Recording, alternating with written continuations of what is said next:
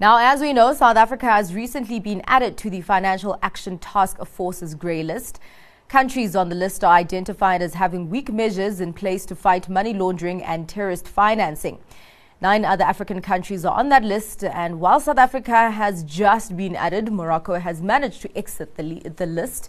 Uh, Jee-A van der senior economist at Oxford Economics. Africa joins us to look at some of the African countries on that list the impact uh, the, uh, that grey listing has had on them and some lessons we can learn from Morocco in terms of escaping the list. Thank you so much for your time here. Now, South Africa and Nigeria are the latest African countries to be added on that grey list, two of Africa's biggest economies. And I'm just wondering, how damning is this for the African continent in terms of investor sentiment? Well, like you mentioned, you know, um, uh, South Africa and Nigeria was the most recent African additions.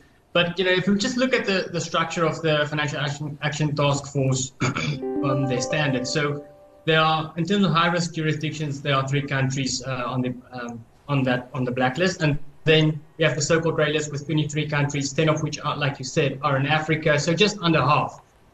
Um, but just to bring it back before South Africa and Nigeria was added, we also saw uh, the Democratic Republic of Congo, Mozambique, and Tanzania were, were added late last year. And then uh, Morocco was you know, no longer seen as a jurisdiction uh, subject to increased monitoring.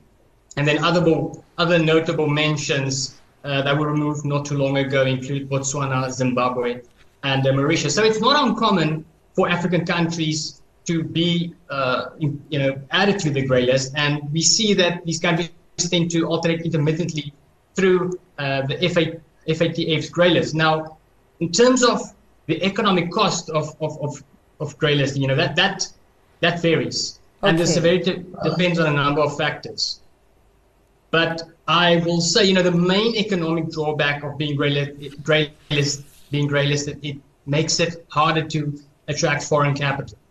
So uh, then, for, vulnerable uh, African countries, you know, the biggest risk is a, is a sudden loss of capital inflows or potential capital outflows. And that then leads to a loss of uh, external reserves, which in turn uh, might precipitate a balance of payment crisis. So these countries then struggle to, to pay creditors.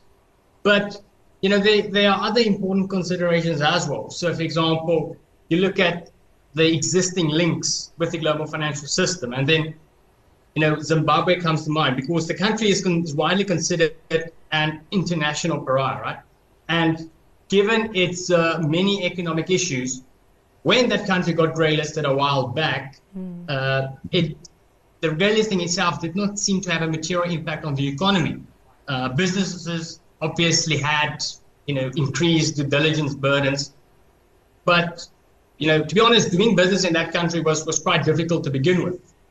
And then, you know, you also think, look about, look at other factors uh, such as timing of the grey listing itself, the structure of the economy, and you know, in that regard, Mauritius is an is a is a is a an appropriate example. Yeah. Because it was grey listed in February 2020, right? Yeah. And then obviously, uh, uh, uh, you know, authorities were quick to react, and the um, the, econ- the country was removed from the grey list in October 2021. So, the interesting um, thing about Mauritius' grey listing is that the grey listing itself coincided with the pandemic.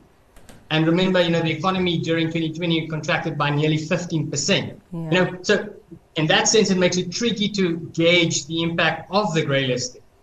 And then, you know, if we look at the structure of the, you know, uh, of, of uh, Mauritius economy, it's services based, and uh, the services sector account for about accounts for about um, 77% of GDP. So, the economy is not only dependent on tourism receipts; it's accommodative uh, tax laws imply that um, things like foreign payment are especially important for the economy. Yeah. So, it it makes sense that authorities were so uh, quick to react.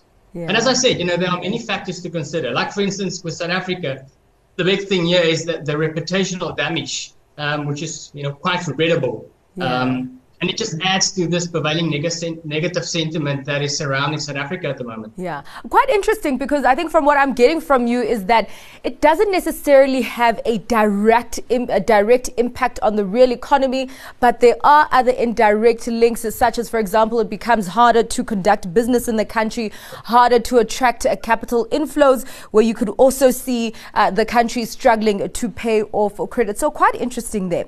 So South Africa uh, reduced the 67 recommended actions to eight deficiencies. How easy will it be then to get off that list?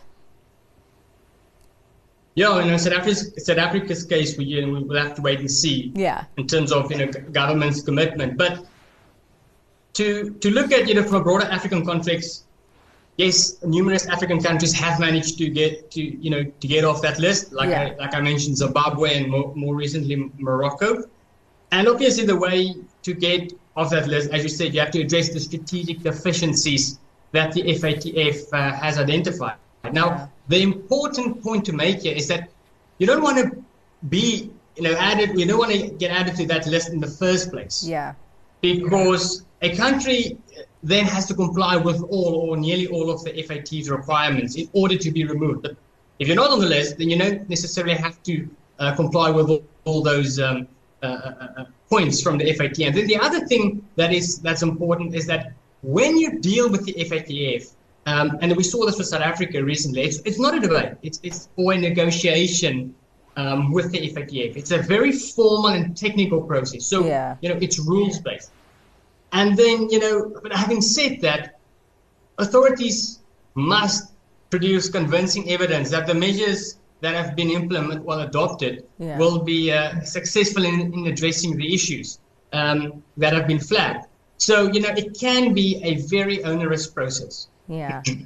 I mean, what lessons then are available for South Africa and Nigeria in terms of what to do and what not to do?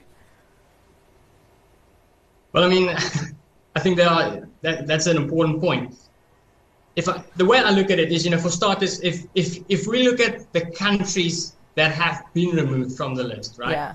Now, they have demonstrated, obviously, that they have managed to strengthen uh, the effectiveness of uh, their controls pertaining to anti-money, anti-money laundering and uh, also countering of terrorism financing.